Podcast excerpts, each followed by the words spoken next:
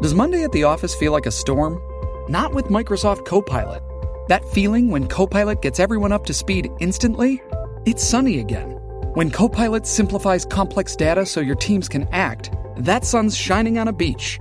And when Copilot uncovers hidden insights, you're on that beach with your people and you find buried treasure. That's Microsoft Copilot. Learn more at Microsoft.com/slash AI for all. Dreaming of a better sleep? Tossing and turning is not your destiny. And OLLY is here to help. OLLY invites you to sink into sweet, sweet slumber to improve your mental and physical health and overall wellness. More than just melatonin, OLLY's ingredients help you unwind your mind for a delightfully dreamy drift off. Sleep is on the way at OLLY.com. That's O L L Y.com. Making everyone happy on vacation isn't easy, but you know what is? Going to Aruba. All you have to do is walk out your door to find pristine pools, relaxing white sand beaches, and an island teeming with outdoor activities that'll put a smile on any face. You won't just feel great, you'll all feel great, filled with a calmer, more peaceful vibe that radiates Aruba's warmth. And the best part is, it never fades. That's the Aruba effect. Plan your family trip at aruba.com. Now for our story. The taxi rolled smoothly down the highway. The ocean gleamed a dazzling blue in the early morning light. From the back of the taxi, Kit Mead stared out at the water, the brilliant blue. The intense light caused the scene to blur before her eyes. Kit sat there, not moving, hypnotized by the scene before her and by her own thoughts. Just a month ago today, I lost my baby. One month. I wonder what she would have been like. Probably like Bill. Still, I was her mother. Oh, but it doesn't matter. By the end of today, I'll have another baby. At least the arrangements will be made, provided Paul can take care of everything with Mr. Griffith. And why couldn't he? After all, Lisa doesn't want to keep her child. Not now. She wants me to have him. What a difference that child's going to make to Bill. And to me. I never thought any man could tie me in knots like this. Why do I love that guy? Just an ordinary guy. Well, I do love him. And I'm going to keep him. It means hurting Paul and Lisa, but if giving him a baby is the only way to kill his feeling for Peggy Douglas, then I'm going to have that child. One way or another. And by the same token, I'm going to have Bill. The thoughts of Kit Mead as she drove in from the beach toward Los Angeles this morning. Now, in another car, Max is driving Paul Cromwell to an appointment with his attorney. That was very thoughtful of you, Max, to send Mrs. Fenner those flowers. You always do the right thing, don't you? Well, I try, Mr. Cromwell. Mrs. Kingsley and I are planning to go and see Mrs. Fenner, if you thought it would be all right. I think it better if you don't go, Max. Oh? The situation's rather strained and delicate. You might as well know, Max. You will sooner or later anyway, and I've never had any secrets from you. Mrs. Fenner isn't keeping her child. You don't mean that. But I do. Mrs. Mead's going to adopt it. But why? Well, after all, Max, you know Mrs. Mead lost her child. Yes, I know, Mr. Cromwell. But Mrs. Mead is not, well, what you'd call a maternal woman. It seems such a paradox. Mrs. Fenner wants a baby and she's giving it away. I never felt Mrs. Mead wanted a baby particularly, and now she's adopting one. But then, perhaps she's doing it for her husband's sake. No, no. No. Well, that would seem the logical explanation. No, Max, Kit has her own reasons for taking the child. Part let her help me, and then she has some reasons of her own. But she's not doing it for her husband's sake, I can assure you of that. Matter of fact, Max, Mrs. Mead won't be staying in Wakefield very long when she returns. Oh? If I understand you correctly, Mr. Paul, you mean that Mrs. Mead might be, uh, well, might be coming into our lives again? That's right. With the baby? naturally with the baby. I believe I understand now. Uh, but what I don't understand is Mrs. Fenner's giving up the child under these circumstances. Mrs. Fenner isn't aware of the circumstances, Max. I beg your pardon, Mr. Cromwell. But do you mean that Mrs. Fenner isn't aware of the circumstances? Or sees them as being different from what they really are? Well, Max, if someone insists on drawing their own conclusions, I, I can't help that. No, of course not. But it's not going to be easy, perhaps, for Mrs. Fenner to understand that eventually. I don't know, Mr. Paul, but What, Max?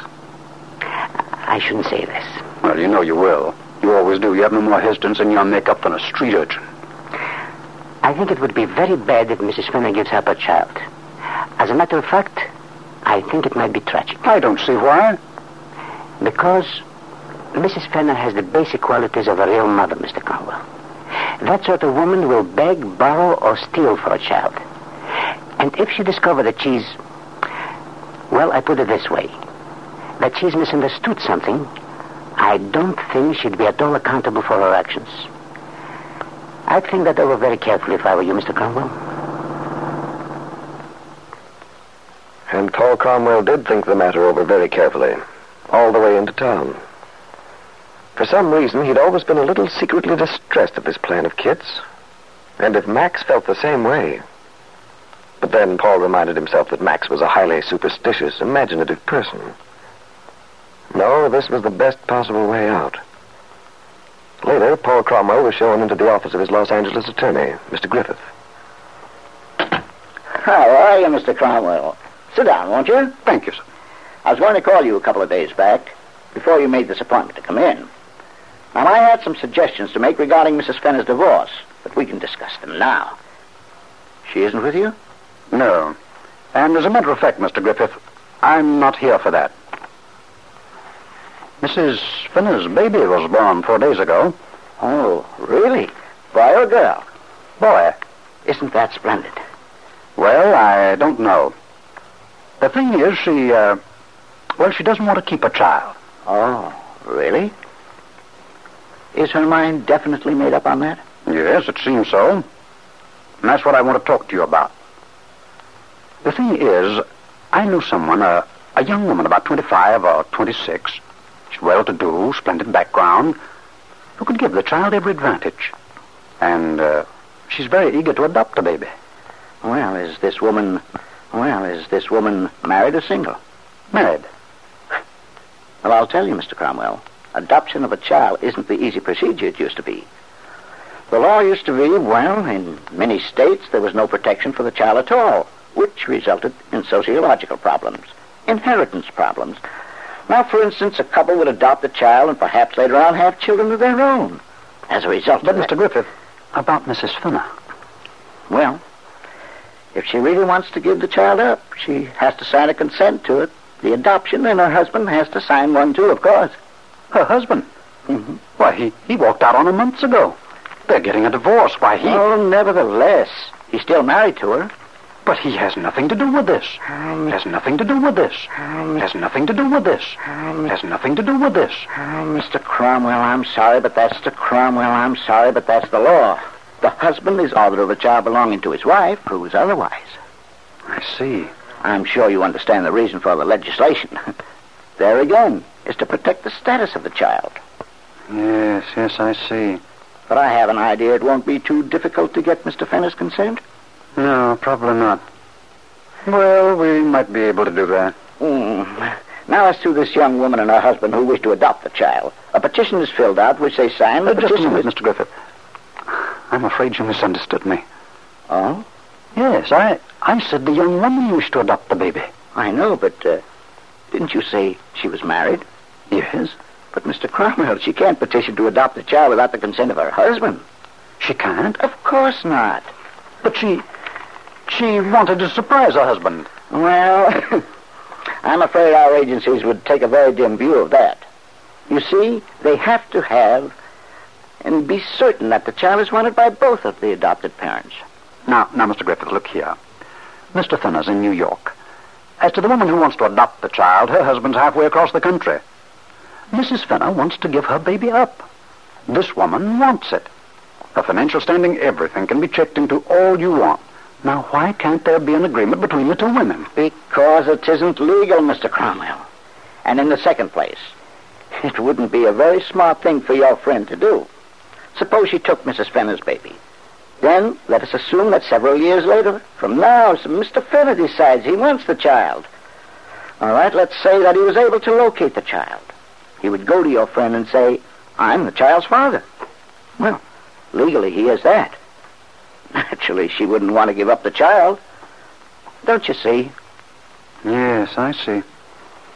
But do you mean to tell me, Mr. Griffith, that there's no way a woman can adopt a child without getting the consent of her husband? That's right, Mr. Cromwell. In this state, she can't. But I don't see why that bothers you. Didn't you say that your friend and her husband both wanted a child? But Paul Cromwell didn't answer. He knew Kit couldn't get her husband's consent. He knew that her plan was to say that Lisa Fenner's child was her own. But I wonder what Kit is going to say when she learns that legally it's impossible for her to adopt Lisa's child. Yes, it looks as if all Kit's plans were going to be for naught, after all.